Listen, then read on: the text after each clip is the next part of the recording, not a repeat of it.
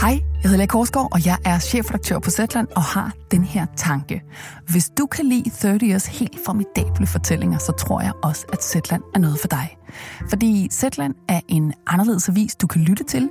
Vi giver dybde og perspektiv på tidens vigtigste historier, og så fortæller vi dem, så du virkelig har lyst til at lytte med. Du kan blive medlem lige nu for en 20 for de første to måneder, så hop ind på zetland.dk-30'er eller klik på linket i podcastbeskrivelsen. Så ses vi forhåbentlig i Zetland-appen. Hej, så længe.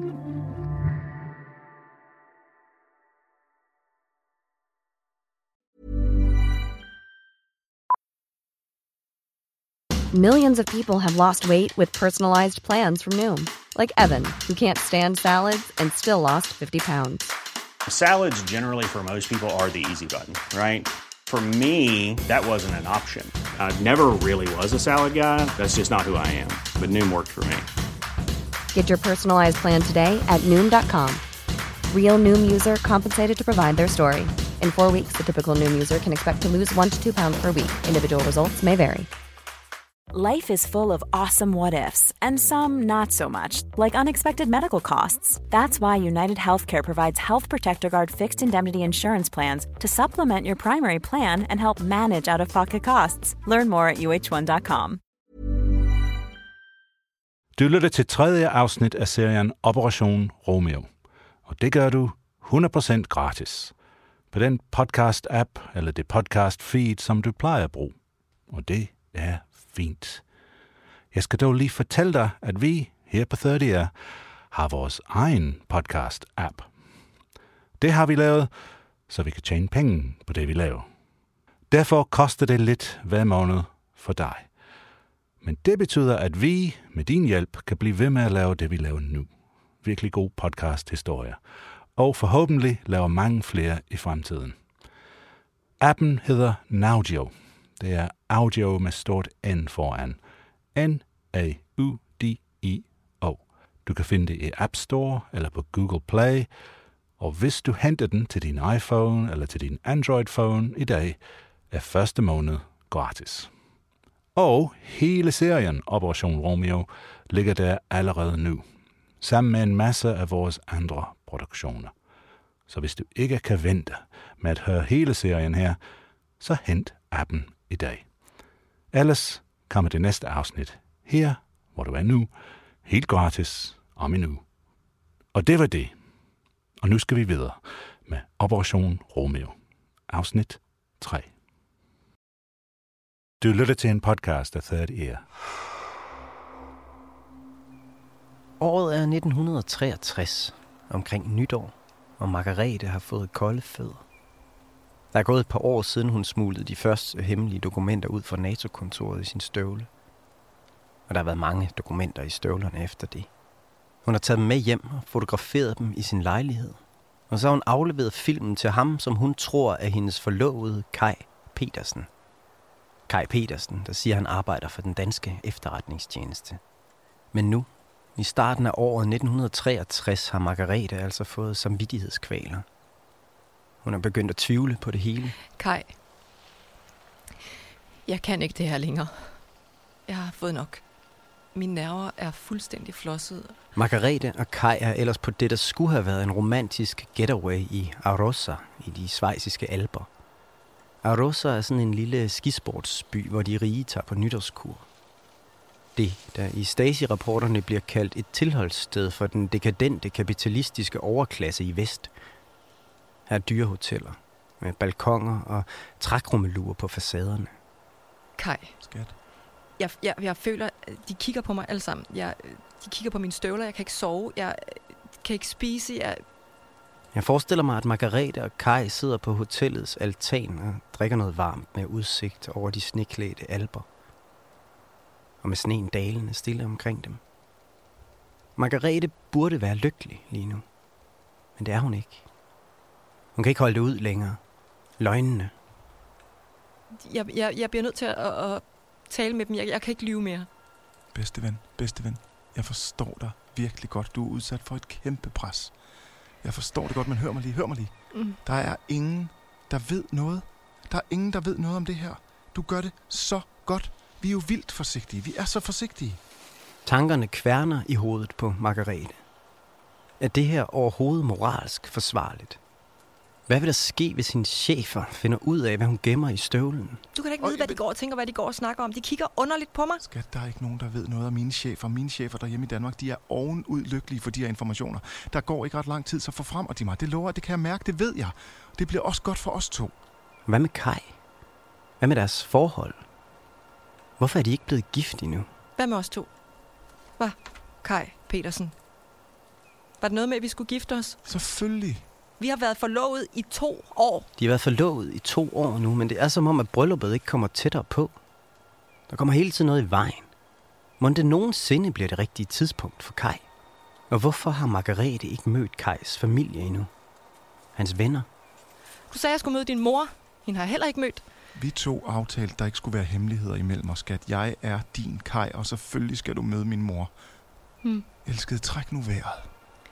Margarete er begyndt at tvivle på det hele, og på den her dag på hotellet i de svejsiske alber stiller hun Kai et ultimatum. Jeg kan ikke mere. Du må høre mig, når jeg siger, jeg, jeg, jeg, jeg vil tale med en præst. Jeg, jeg, skal, jeg må skrifte. Tal med mig. Jeg kan ikke tale med dig. Jeg har brug for en præst. Hør nu, hvad jeg siger. Hun vil skrifte sine sønner til en katolsk præst. Margarete har fået en streng katolsk opdragelse. Og som hun ser det, så lever hun i synd med Kai. Derudover så stjæler hun hemmelige dokumenter fra sin arbejdsgiver. Det er det, hun vil fortælle til præsten. Jeg er ikke sikker på, jeg, jeg synes, det er den allerbedste idé. Du må huske på, selvom vi gør det her, hvor der ikke er nogen, der kommer til skade, så er det ikke alle, Der- der kan se meningen med, hvad vi gør. Der er ikke andre veje. Jeg skal tale med en præst, ellers går jeg i stykker. Hun har brug for at vide, om hun er på afveje i Guds øjne. Og der er intet Kai kan sige, der kan få hende på andre tanker. Du må selvfølgelig ikke gå i stykker, skat. Du er det vigtigste, jeg har. Men så lad mig... Så lad mig tage kontakt til en præst. Jeg vil rigtig, rigtig gerne have, at det skal være en dansk præst. Det er fint. Det her er en svær situation for Kai Petersen. Ikke mindst fordi han jo slet ikke er Kai Petersen, men Roland Gant, skuespiller og hemmelig Stasi-agent.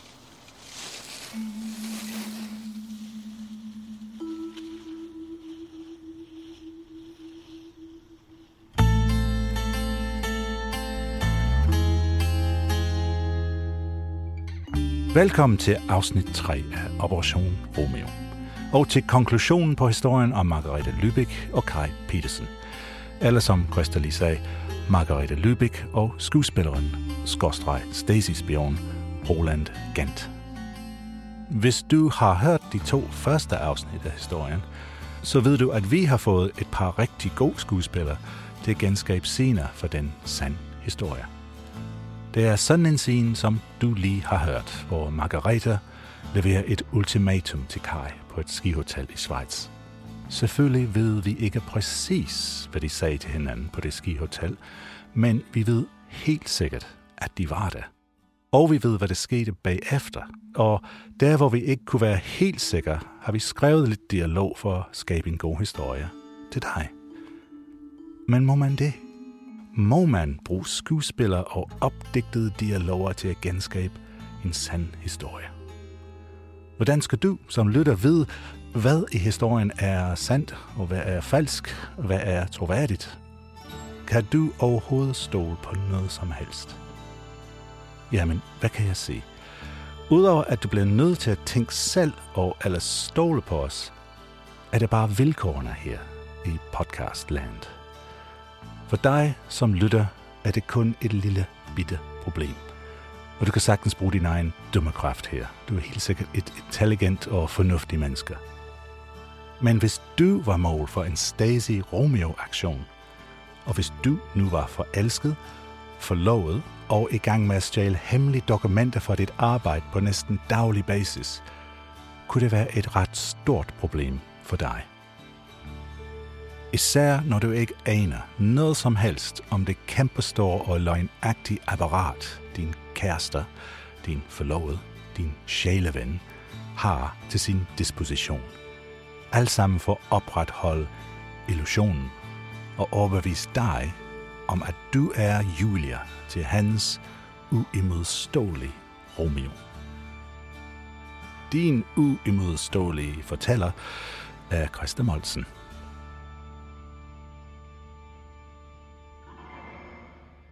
Roland Gant er på røven.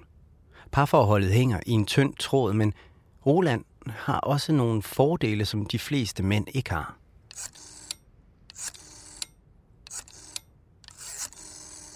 Han har et helt hold af professionelle i ryggen, hvis job det er at hjælpe ham i hans parforhold. Her er Norman Kirsten igen, den tyske historiker, der viser mig rundt i Stasi-arkivet. Did, could you get help? Han har studeret Operation Romeo nøje. If you were a Romeo agent and you and you started to uh, experience uh, problems in your um, relationship, Yeah. Uh, um, there was there was a special department uh, which all Romeos can phone uh, um, 24 hours a day, and there was a psychologist. There was a, a, a woman, and uh, you you can say, "So I have this problem. Can you help me? What should I do?" It was uh, 24 hours a day, seven days in a week, where you can. En parforholds hotline bemandet 24 timer i døgnet af mindst én psykolog og én kvinde, der sidder klar ved telefonen for at tage sig af akut opståede problemer i dit parforhold. Hallo, wie geht's? Sådan en hotline er der nok ikke mange, der har haft i deres liv. Selvom der måske er en del af os, der godt kunne have haft brug for sådan en på visse tidspunkter i vores liv.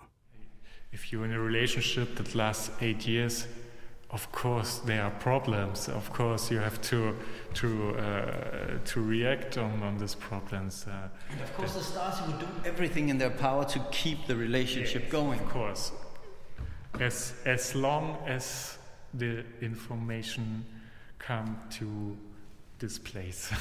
This Place, som informationerne kommer til, er selvfølgelig Stasis gamle hovedkvarter i Østberlin, hvor Norman og jeg sidder og snakker. Det er også her, i en af de 44 enorme, deprimerende grå betonkarrierer, at Stasis afdeling for parforholdsvejledning lå. Jeg kunne forestille mig, at Roland ringer ind den aften, hvor Margarete har insisteret på, at hun vil snakke med en præst. Han har nok ringet ned fra hotellets lobby eller et eller andet sted, hvor Margarete ikke kunne høre ham. Og så har psykologen, som selvfølgelig var en mand, og så den professionelle kvinde, altså givet ham parforholdstips og lagt øre til hans frustrationer.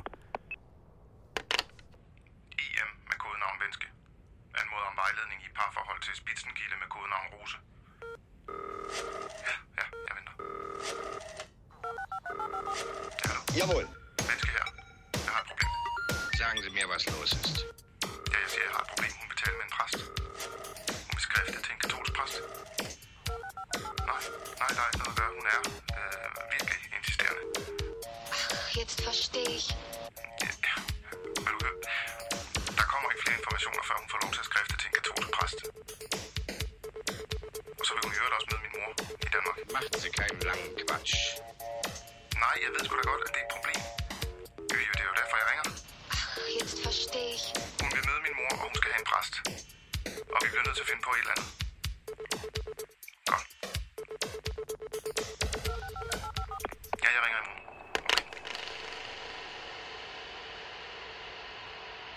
Hvis du undrer dig over, hvor mange kræfter Stasi bruger på at vedligeholde parforholdet mellem Margarete og Kai, så prøv lige at høre den liste her. Infrastrukturplaner for Vesttyskland. NATO's placering af F-104G jagerbombeeskadriller. NATO's placering af vesttyske marineenheder. Det her er en lille del af den liste af dokumenter, som Margarete har smuglet ud fra NATO's hovedkvarter igennem årene. af kriseskibe i Nordøstersø kanalpassager. Teknisk aftale om anvendelse af NATO-missilskydebane. Det er dokumenter om vesttysk infrastruktur. Beskrivelser af våben, placeringer af tropper, af krigsskibe, bombefly, missiler, atomvåben. mellem Vesttyskland, Schweiz og Italien. Luftforsvarsenheder fra det tyske Luftwaffe, som er ud Det her er lige præcis den type af hemmeligheder, som det er rigtig godt at have om en fjende, man måske en dag skal i krig mod. fra Forbundsforsvaret planlagte operationsøvelse Helix 5 for NATO's væbnede styrker planer over en vesttysk fremstillet kanon 40 mm. Og når man ser den her liste, så er der ikke noget at sige til, at Stasi gerne vil beholde deres spidsenkilde, Margarete Lubik, som de her i 1963 har givet kodenavnet Rose, hvilket hun selvfølgelig ikke ved noget om. Og nu insisterer Rose på, at hun vil skrifte til en præst, og det er det problem, Stasis afdeling for Romeo igen, der skal have løst lige nu og her. Okay. Jeg står på Bernstorfsvej i Hellerup foran Sankt Teresa kirken. Det her er den eneste øh, katolske kirke, der ligger i Hellerup, og jeg ved fra Stasi-papirerne, at øh, Kai tager Margarete med til på en, i en katolsk kirke i Hellerup. Så det må være den her. Jeg skal se, om der er åben. Jeg ved også, at, at han tager hende med omkring, lige omkring middag. Og der er, der er åben her. Man kan bare gå ind. Det har de jo også gjort dengang. I frokostpausen. Ved jeg. Og herinde i selve kirken, der er ligesom mødt, er de mødt en katolsk præst, som stod og tog imod dem her. Og han har været i fuldt ornat. Og så har han, øh, så har han ført Margarete hen til skriftestolen. Jeg kunne forestille mig, at de har haft øh, lidt travlt med at få hende ekspederet ud igen. Skriftestolen er her. Ja, det er sådan en klassisk skriftestol med to sæder og så et gitter imellem. Jeg tænker, at præsten har sat sig der, og så har Margrethe sat sig her på det, på det røde sæde. Og så har hun altså øhm, lettet sit hjerte for ham, som hun troede var en katolsk præst. Fader, mit hjerte er fyldt med sorg, og jeg, jeg er bange for, at jeg er på den forkerte sti i mit liv. Jeg, jeg føler, at jeg har bevæget mig væk fra Gud. Det er Kai, der har sat mødet op imellem den danske præst og Margarete. Efter hun insisterer på, at hun må tale med en præst, så insisterer Kai på, at det skulle være en dansk præst. Og det skulle foregå i hans hjemland, Danmark. Margarete er overbevist om, at Kai arbejder for den danske efterretningstjeneste. Det giver god mening, at risikoen for, at en dansk præst vil sladre om Margaretes spionagevirksomhed er mindre, end hvis hun talte med en tysk præst. Så Kai og Margarete aftaler, at det skal være en dansk præst. Jeg lever sammen med en mand, som jeg ikke er gift med. Som om vi var mand og kone. Vi, vi er forlovet, men, men øh, ja, vi har været forlovet i, to år nu, og, men han bliver ved med at udsætte vores bryllup, og jeg, jeg, jeg ved ikke, om, om det nogensinde bliver efterhånden. Jeg føler mig skamfuld. Den store hemmelighed her, som Margarete selvfølgelig ikke kender, det er, at præsten på den anden side af gitteret i skriftestolen, han er slet ikke en præst. Og han er heller ikke dansk. Han er østtysk stasiagent, klædt ud som katolsk præst. Han hedder Karl Heinz Hyppe, officer i Stasi. Han har fået et lynkursus i at tale tysk med en dansk accent, og så er han blevet smuglet til København på et falsk pas. Og så i spisepausen er han blevet smuglet ind i Sankt Teresa-kirken, klædt ud i fuldt ornat. Og så ind i skrifteboksen, hvor han kan tage imod Margaretes skriftemål, mens kirken er tom. Det hele er arrangeret ned til mindste detalje af Stasi. Og øh, og så er der også en anden ting, som, som jeg virkelig har brug for deres råd og vejledning omkring. Øhm. Den falske præst Karl Heinz siger, at med hensyn til spionagevirksomheden, så vil han faktisk mene, at det ikke er en synd. Det er en kompliceret verden, vi lever i, siger han. Og grænserne for rigtigt og forkert i tidens politiske verdensorden kan være svært at drage. Tak. Mange tak. Det korte af det lange er altså, at det med at snuppe hemmeligstemplede dokumenter fra NATO, Det er ikke noget Gud eller kirken ser som nogen synd. Fader, de, de har lettet et kæmpe å for mine skuldre. Jeg er dem dybt taknemmelig. Tak. Tak. Så det kan hun sådan set bare fortsætte med. Men så, når Margrethe er færdig med at skrifte til præsten, så, så er hun så gået ud igen. Eller blevet fuldt ud af præsten i, i fuldt ornat, og han har så sagt farvel til hende, sikkert her i døren, uden at, uden at der er nogen, der har opdaget, at han var en forklædt stageagent. Så Margarete gået ud af kirken, ud på, ud på Bernstofsvej, der ligger her. Og det næste, det var så, at Margrethe og Kai skal hjem og besøge Kajs mor, som boede i en villa her i Hellerup. En stor dyr villa, kunne jeg forestille mig, det har været. Så ligger en derovre for eksempel, sådan en stor hvid klods med søjler foran. Det ligner sådan en lille palæ. Det kunne nemt være sådan et sted, hvor Kai har taget Margarete med hen, for, at, han, for hun skulle møde hans mor for første gang. Det er altid nervepirrende første gang, man skal møde sin svigermor. Og sådan har det helt sikkert også været for Margarete. Kajs mor er fra den absolute overklasse. Hun bor alene i Hellerup, i en stor villa.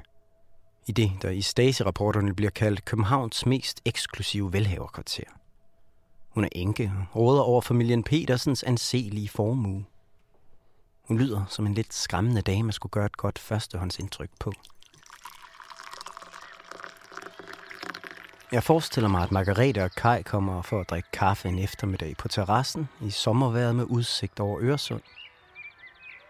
Kajs mor taler ikke tysk, og heller ikke fransk eller engelsk, så Margarete kan ikke rigtig tale med hende. Kai og hans mor taler sammen på dansk, så vidt Margarete kan høre. Hun forstår selvfølgelig ikke et ord af, hvad der bliver sagt. Så Kai må oversætte lidt en gang imellem. Nej, det, det er din nederdel, skat. Mor synes, den er flot. Nå, nej. øh, tak. Tak skal de have. Eller vil du sige, at det bliver jeg smiret og glad over? Ja, selvfølgelig. Og Margarete, hun smiler og nikker og sørger for at holde ryggen rank, når hun drikker af sin kaffe. På en eller anden måde er hun lettet over at vide, at Kajs mor overhovedet eksisterer. Hun siger også, at hun godt ved, hvor meget du støtter op om mig, og hvor meget du hjælper mig i min karriere.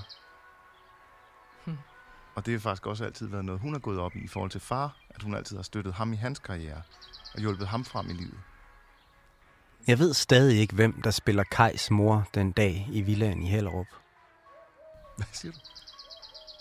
Hun siger, at hun mener, at der bag enhver succesfuld mand står en stærk kvinde. Mhm. Ja, det, det er hun jo nok ret i. Der står ikke noget navn på hende i Stasi-rapporterne. Der står bare, at hun er en til samarbejde forpligtet immigrant i København med svenske rødder. Men det må betyde, at hun ikke er Stasi-agent, men at hun har forbindelser til Stasi. Måske er hun fra en anden kommunistisk efterretningstjeneste. KGB måske. Jeg ved i hvert fald, at der var en kvindelig KGB-agent i København på det tidspunkt, der passer på den beskrivelse. Hun var undercover i København som Greta Nilsson, svensk statsborger. Men i virkeligheden var hun Valentina Malinovskaya, oberst i KGB. Hun havde en lille souvenirbutik inde i byen, som i virkeligheden var et cover for en KGB-spionring. Men det er en helt anden historie. Det kunne i hvert fald nemt være Greta Nilsson, der spillede Kajs mor den dag i villaen i Hellerup. Ej, mor. Mor. Ej. Skat, undskyld, men nu... Ja. Hun siger, at hun spørger, Mhm. mm-hmm. om hun ikke snart kan få nogle børnebørn. Jamen, øh, du må jo sige til hende, at øh, det er op til dig, skat. Stasi har lagt en helt ufattelig stor plan for charmeoffensiven i København. Og for at være 100% sikker på, at der ikke er nogen som helst tvivl tilbage i Margaretes sind, så har Stasi et ekstra S i ærmet. På et tidspunkt ringer det på døren hos Kajs mor.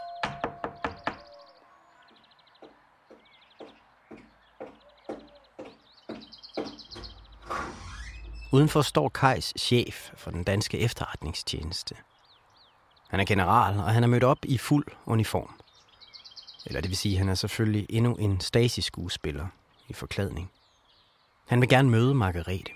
Han vil gerne have lov til at takke hende personligt for det store arbejde, hun gør for den danske efterretningstjeneste og for hele Danmark.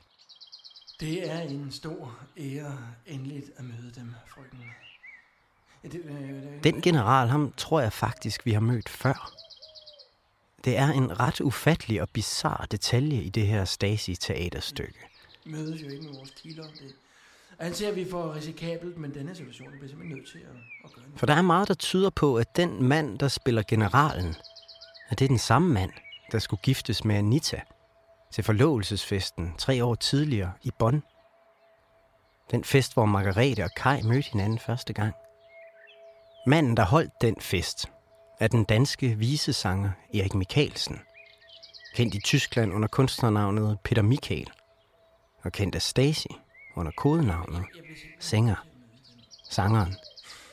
Jeg vil gerne sige dem tak på hele Danmarks vegne, på hele rigets vegne. De oplysninger, de giver os, de er af uvurderlig betydning. Det er lidt af et sats fra Stasis side, tænker jeg. At bruge den samme mand igen. For Margarete har jo set ham før. Men de har nok ikke kunne finde en anden til at spille rollen. Og så har de sikkert tænkt, det opdager hun sgu ikke. Og meget tyder på, at de har ret. Danmark bliver tilsidesat i NATO-samarbejdet. Det er vi åbenbart for lille nation til at blive taget alvorligt. Så. Jeg ved ikke, om Margarete tænker, har jeg ikke set ham der før? Og jeg ved godt, det ikke er nemt, det de gør. Jeg ved godt, der er risiko involveret, der er moralske spørgsmål. Han ligner da Anitas forlovede, gør han ikke? Involveret, som ikke, ikke er simpelt at svare på den her komplicerede politiske verdensorden, som vi lever i i dag. Men jeg vil, jeg vil bare sige, at jeg har en dyb, dyb respekt for det, de gør. Det, de påtager dem. Men selv hvis Margarete tænker sådan, så er det vel for langt ude at tro på, at det kan være den samme mand. Det vil alligevel være for skørt. Hvis ikke det var nødvendigt, så, så ville vi heller ikke bede dem om at gøre det. Faktum er i hvert fald, at det her virker. Og, og, og, og de skal også vide, at deres sikkerhed er allerhøjeste vigtighed for os. Præsten, Kajs mor og generalen lykkes med at overbevise Margarete om, at hun er på rette vej. At hun ikke gør noget moralsk forkasteligt. Vi holder øje med dem. Vi passer på dem. Ja. Så endnu en gang. Tak. Jeg forestiller mig, at der må have været et tidspunkt i løbet af den her eftermiddag, hvor Margarete har været på toilettet eller ude i haven. Et tidspunkt, hvor den falske general og den falske mor og den falske Kai har været alene i stuen i Hellerup. Hvor de ikke har haft et publikum. Jeg gad godt at vide, hvordan stemningen har været i det øjeblik.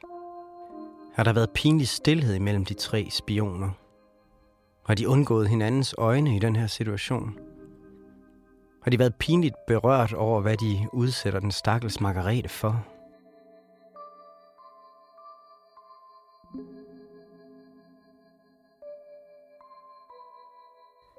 Da Stasi-agenterne kommer hjem til hovedkvarteret efter den her mission, er der ros og skulderklap. Roland Gant og Karl Heinz Hyppe, der spiller præsten, de får begge en medalje overragt af selveste Markus Wolf. Den store Stasi-spionchef. Ham, der har opfundet hele Operation Romeo. For en fremragende indsats bag fjendens linjer modtager IM Roland Gans og IM Karl Heinz Hyppe fortjenstmedalje i sølv. De to agenter har vist en efterstræbsom og beundringsværdig opfindsomhed i deres indsats i fjendens område.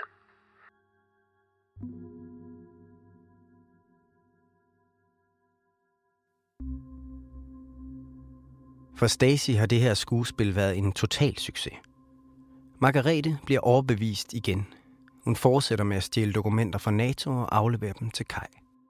Men i 1966, fem år inde i Margarete og Kajs forhold, der beslutter Stacy sig for at trække Roland Gant hjem til Østtyskland. I Stasi-dokumenterne ser det ud til, at de skal bruge ham til at være Romeo-agent for en anden kvinde med kodenavnet Perle. Og det er også en helt almindelig ting, at Romeo-agenter bliver beordret hjem på et eller andet tidspunkt af HVA, altså Stasis udenrigsafdeling. Every part of the day, the, the HVA uh, here central can can say, you, you come back now. And and and the relationship is gone. Everything is gone. It's over. And they would do that. They would do that. They would do that. They are um, so instructed, and and and they know if they don't do, uh, maybe maybe other agents would come to him and take him back to East Germany or shoot them, shoot him or something else. So, if you are Romeo, Romeo agent, you know well that you have to go when Marcus Wolf says, "Come back." It's, it's better, better for your life. yeah. So, so you would just pull back and and never see her again. Yeah. Yeah. Yeah.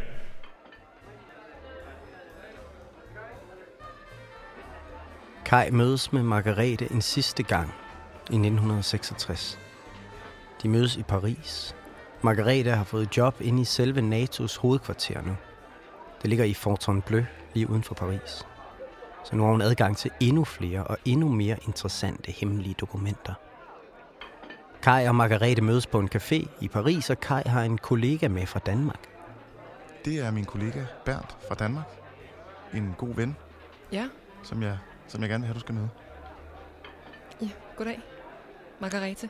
Bernd arbejder også for den danske efterretningstjeneste, fortæller han. Bernd skal være kontaktperson for Margarete de næste par måneder, fordi Kai skal på en særlig mission langt væk hjemmefra. Margrethe, du ved godt, jeg ikke kan fortælle dig, hvor jeg skal hen. Vel, sådan er det. Det er en hemmelighed. Men jeg kan love dig, at jeg kommer hjem om en måned. Ja, måske to. Mm. Kai skal bare være væk et par måneder. Det er, hvad Margarete får at vide på caféen i Paris i 1966. Men det hun ikke ved, det er, at hun skal ikke se ham igen i 30 år. Farvel, min ven. Vi ses så snart jeg kan. Pas på dig selv. Jeg elsker dig.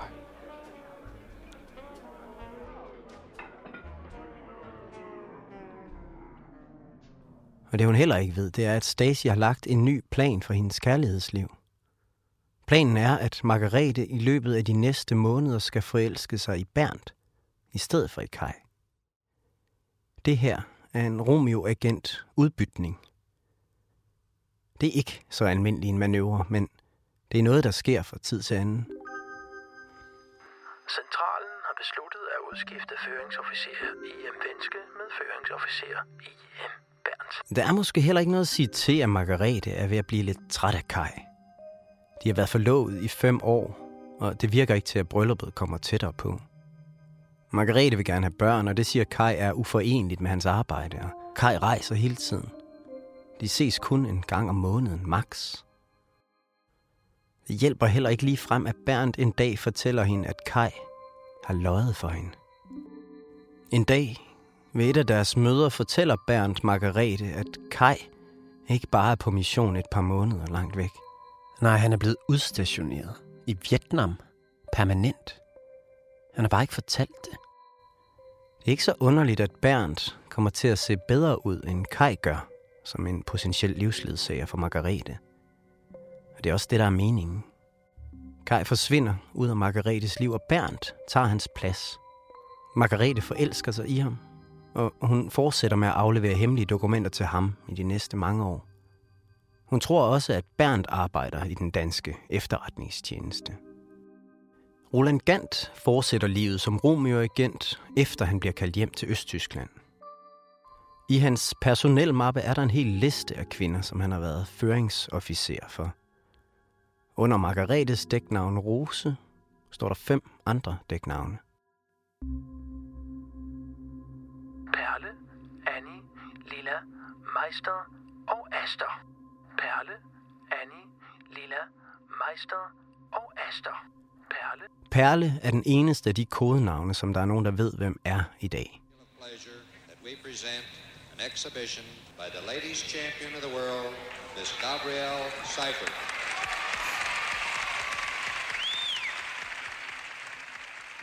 Perle var den østtyske verdensmester i kunstskøjteløb, Gabrielle Seifert. Stasi er bange for, at Gabrielle Seifert er i gang med at skrive kontrakt med den vestlige dekadente Disney-koncern om et stort juleskøjteshow ved navn Holiday on Ice.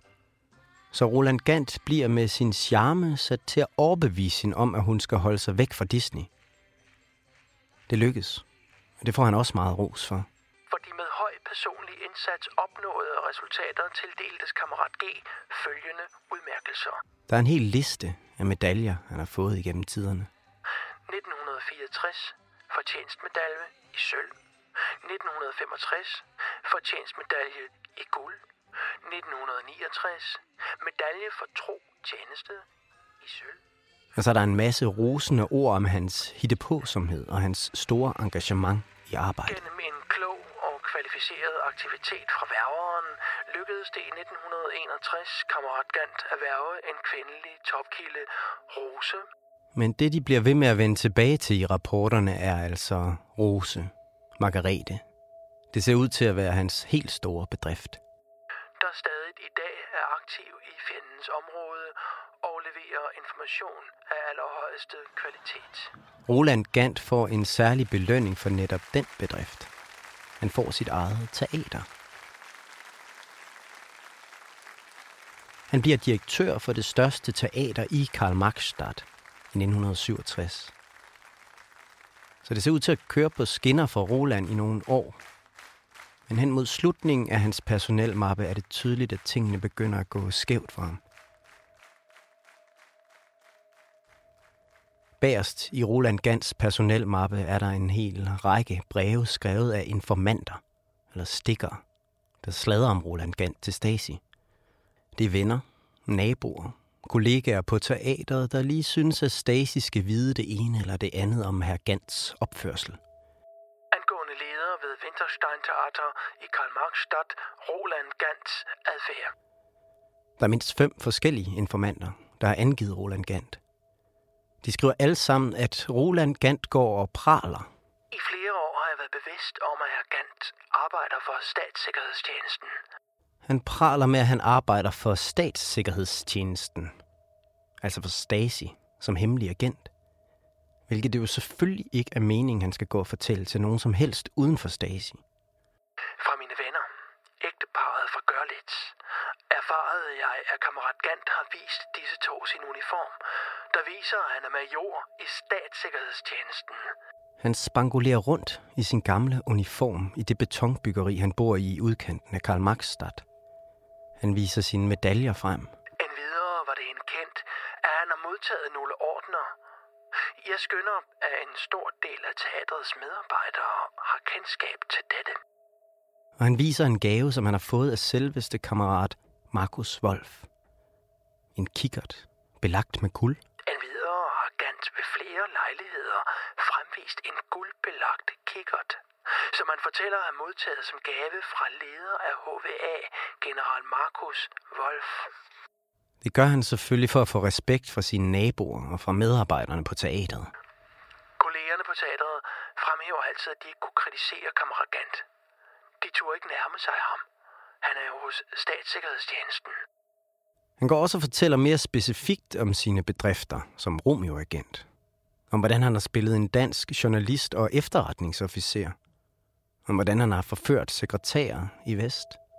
Min veninde, beskæftiget som lærerinde i Karl Marx Stadt, fortalte mig, at hun om Roland Gant ved, at han under udøvelsen af sin efterretningsvirksomhed har optrådt som dansk efterretningsofficer, hvilket jeg finder særlig forkasteligt, i det han har røbet mange enkeltheder om sine opgaver som spion. Der er tydeligvis nogen på teateret, der vil have Roland Gant ned med nakken. Og det kan de bruge hans pralerier til. Det lykkedes dem også. I 1986 ser det ud til, at Roland får noget, der ligner et psykisk sammenbrud. På grund af angreb og negative kræfter ved Reichsteater Karl Marx Stadt mod hans progressive optræden ved fastlæggelse og afvikling af spilleplanen, befandt Gant sig i 1986-87 i en psykisk og sundhedsmæssig kritisk situation. Roland Gant bliver fyret fra teateret, fordi han ikke kan lade være med at prale med dengang han var Romeo-agent. Men han bliver ikke straffet mere end det af sine gamle chefer i Stasi. De sørger bare for at fortælle ham, at de holder øje med ham. Og det vil være en god idé, hvis han holdt sin mund fra nu af. Og det lover Roland Gant at gøre i en skrivelse på aller sidste side af hans personelmappe. Drøftelsen med kammeraterne i tjenesten har endnu engang gjort mig det klart, hvor forkastelig og farlig min handlemåde har været. Jeg beklager. Jeg beklager denne opførsel. Jeg ved, at det er uværdigt at tale om den slags, og vil i fremtiden ikke mere tale til nogen som helst om disse ting, der hører fortiden til. Med stor beklagelse. I.M. Venske.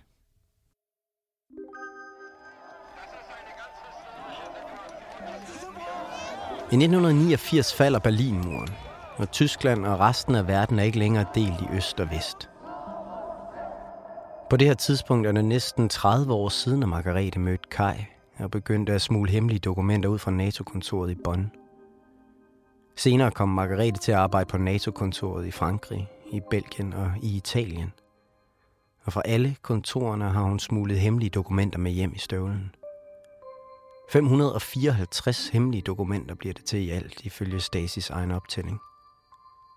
Hun har afleveret dem til Kai, og så til Bernd, og nogle gange til en af Bernds kollegaer fra den danske efterretningstjeneste. Men efter muren faldt, hører Margarete ikke længere noget til nogen af dem. Indtil 1996.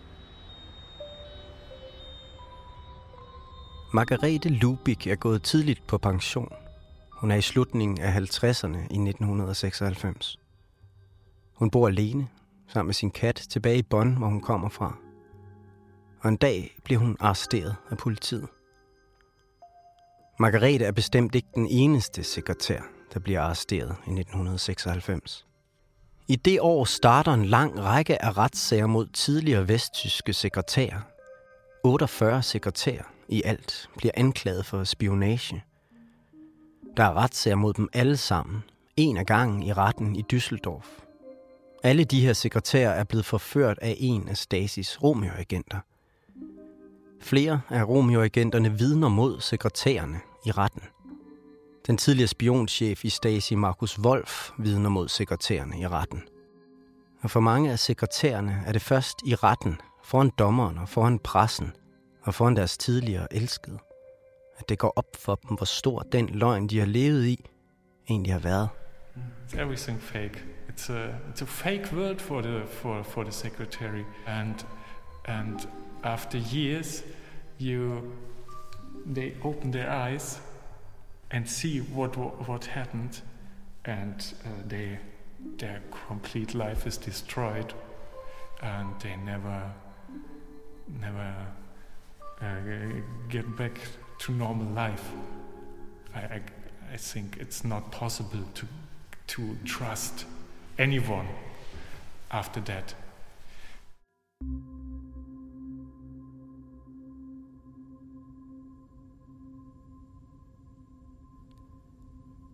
Jeg sidder her med retsdokumenterne fra retssagen mod frøken Margarete Lubik i retten i Düsseldorf. Her kan jeg i retssprog genlæse hele kærlighedshistorien imellem Margarete og Kai. Og fra anklagebænken foran dommeren fortæller Margarete om det første møde med Kai. Om de bedste minder fra deres forhold. Jeg forelskede mig i denne Kai, øhm, og der gik ikke længe før han friede til mig øh, med en meget smuk forlovelsesring og øh, stillede mig i udsigt, da vi skulle giftes. Hvilket Det er der, mens Margarete sidder på anklagebænken i retten i Düsseldorf, at hun finder ud af, hvor stor en løgn hun har boet midt i. Jeg har aldrig været lykkeligere i mit liv. Jeg var forelsket. Jeg var parat til at gøre alt for min kærlighed. Det er der, i retten, at det går op for Margarete af Kajs mor og en Og skuespiller. Kai havde fået arrangeret, at vi skulle tale med en præst i Danmark, og ved samme lejlighed kunne jeg møde hans mor. At den danske præst, som hun skriftede til, i virkeligheden var en Stasi-agent ved navn Karl Heinz. Jeg håber ikke, at nogen har kunne være så blasfemisk at lade en præst være pur opspændt i Guds hus. Men jeg frygter det. Karl Heinz Hyppe er indkaldt som vidne mod Margrethe i retten. Og Roland Gant bliver også indkaldt som vidne i retten i Düsseldorf i 1996. Det er første gang i 30 år, at Margarete ser sin elskede Kai Petersen. Og nu skal han vidne mod hende som spion. Han fortæller retten om det, han overtalte hende til at gøre. Og da han er færdig, benægter Margarete ingenting. Hun har bare et spørgsmål, hun gerne vil stille den tidligere så succesfulde Romeo-agent. Var der noget af alt det her, der var ægte for dig? Elskede du mig nogensinde? Dommeren i retten beder Roland Gant om at svare på Margaretes spørgsmål. Nej, herr dommer. Jeg elskede hende ikke. Aldrig. Det var ikke derfor, jeg var sammen med hende. Jeg havde et arbejde, der skulle udføres. Jeg gjorde det for DDR, for socialismen, for ideen. Jeg gjorde alt, hvad der stod i min magt for at opretholde et forhold til hende, og sørge for, at informationerne blev ved med at komme fra NATO igennem hende. Det var professionelt. Jeg var spion, og det her, det var mit arbejde.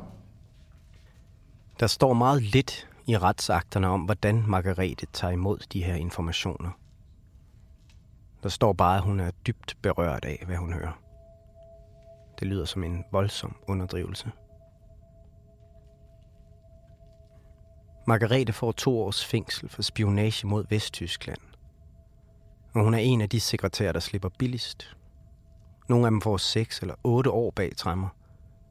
Their complete life was destroyed, and then they, in the end they got to jail. This is, uh, this is so hard. Yes. Men hvad med Romeo-agenterne? Um, but not the Romeos. But not the Romeos. Uh, so it's not illegal to be a Romeo agent, but it's yeah, it's not. It's not illegal uh, in the in the special circumstances of a divided Germany. Efter den kolde krigs afslutning og Tysklands genforening, beslutter man, at østtyskere, der har været agenter for den østtyske efterretningstjeneste, altså Stasi, de skulle ikke straffes for at udføre det arbejde, de gjorde der.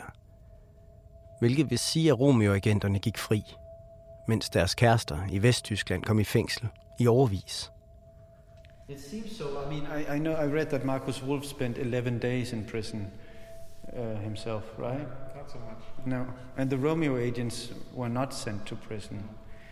So the, the, the people who paid the biggest price. Yeah, the secretary. Yeah, the secretaries they paid the price, and, and not the Romeos. That doesn't seem fair. No, no. But the Cold War. Yeah. Part of the Cold War. Jeg har ikke kunne finde ud af, hvad der skete med Margarete Lubik, efter hun kom ud af fængsel. Jeg kunne forestille mig, at hun har skiftet navn og flyttet et sted hen, hvor ingen kendte hende i forvejen. Det ved jeg, der var mange af sekretærerne, der gjorde. Hvis hun lever i dag, er hun 84 år gammel. Roland Gant er død i dag. Det sidste pip, jeg har fundet fra ham, er et interview, han har givet til en østtysk avis i 1997. Det er altså mens Margarete er i fængsel for det, hun har gjort for ham. Der står, at den gamle Romeo-agent er blevet skaldet og stadig bor i et lejlighedskompleks uden for det, der ikke længere hedder Karl Marxstadt, men nu Chemnitz. Der står også, at han bruger det meste af sin tid på at tage sig af sine potteplanter, og at han ikke bryder sig om at tale for meget om sin tid som Romeo-agent. Men for en mand, der ikke kan lide at tale om det, så siger han alligevel en hel del. En hel del, jeg også synes skal være de sidste ord i historien om Margarete og Kai. Jeg har altid været damernes mand, og det var det, mine chefer i statssikkerheden så. Så udnyttede vi det til fulde. Jeg vil aldrig gøre det igen. Jeg fortryder det. Men det var en mesterlig optræden, jeg lavede som Kai Petersen. Jeg brugte al min tid på hende. Jeg spillede på alle hendes følelser. Jeg fik hende til at grine. jeg, jeg lyttede til alt, hvad hun sagde. Jeg, jeg vidste alt om hende. Jeg havde brugt ja, flere måneder på at forberede mig til det møde. Der havde været tre før mig, men det var mig. hun forelskede sig i. Jeg udnyttede hendes kærlighed til mig. Jeg løj hele vejen igennem. Og det er svært at leve med i dag. Men det var en mesterlig optræden.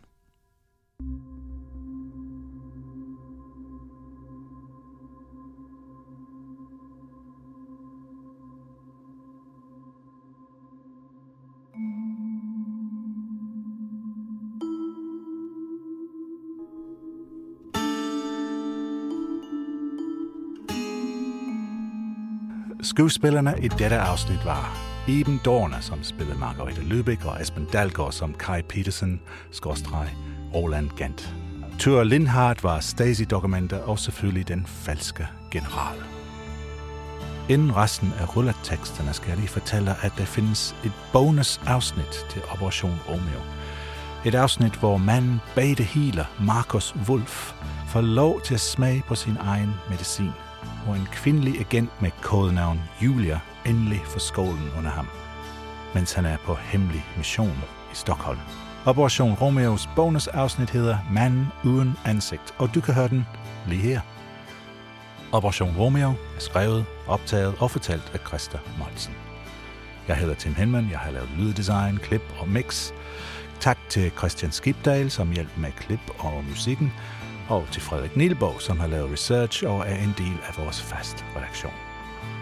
Den her serie er dedikeret til Gert Molsen, som altid har været med til hjælp med oversættelser og research, og ikke mindst her med mange hundrede sider Stasi-dokumenter.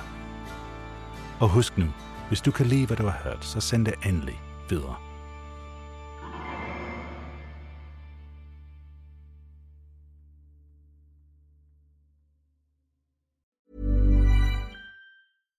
Hi, I'm Daniel, founder of Pretty Litter. Cats and cat owners deserve better than any old fashioned litter. That's why I teamed up with scientists and veterinarians to create Pretty Litter. Its innovative crystal formula has superior odor control and weighs up to 80% less than clay litter. Pretty Litter even monitors health by changing colors to help detect early signs of potential illness. It's the world's smartest kitty litter. Go to prettylitter.com and use code ACAST for 20% off your first order and a free cat toy. Terms and conditions apply. See site for details. Hold up. What was that? Boring. No flavor. That was as bad as those leftovers you ate all week. Kiki Palmer here, and it's time to say hello to something fresh and guilt-free. Hello Fresh. Jazz up dinner with pecan-crusted chicken or garlic butter shrimp scampi. Now that's music to my mouth. Hello Fresh. Let's get this dinner party started. Discover all the delicious possibilities at hellofresh.com.